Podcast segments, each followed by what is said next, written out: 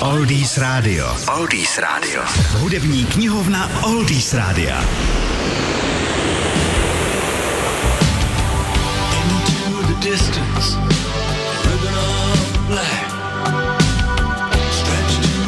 Jednou z nejvlivnějších kapel historie bez zesporu jsou a budou Pink Floyd. Ve své kariéře prošli, dá se říct, třemi výraznými etapami, které dodnes dělí mnoho jejich fanoušků také na tři skupiny.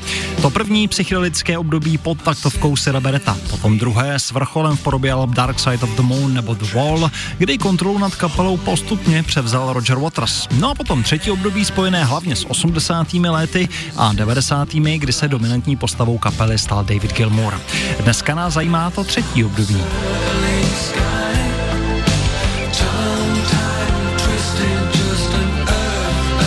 Do něj Floydi vstoupili s albem Momentary Lapse of Reason a vyrazili taky na světové turné. Hitovým singlem LPčka se stala píseň Learning to Fly. Napsali převážně David Gilmour a byla, jak název napovídal, skutečně o strachu z létání. To nebyla úplně metafora, protože tenhle ten strach se snažili překonat jak David Gilmour, tak bubeník kapely Nick Mason. Oběma se to mimochodem podařilo.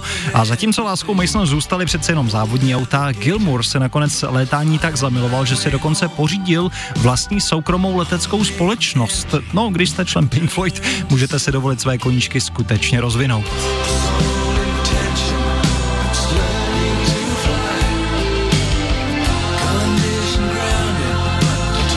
Občas je ale text písničky vysvětlován i metaforicky jako Gilmourův postoj k tehdejším soudním sporům právě s bývalým členem Rogerem Watersem, který se Floydy snažil zastavit v tom novém rozletu.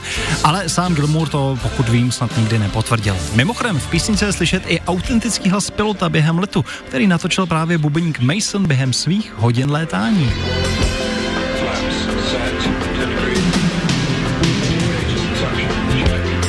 To je přesně ono. Tak Learning to Fly, Pink Floyd, pokud by vás zajímalo více, podívejte se do naší hudební knihovny. www.oldiesradio.cz Oldies Radio. Oldies Radio.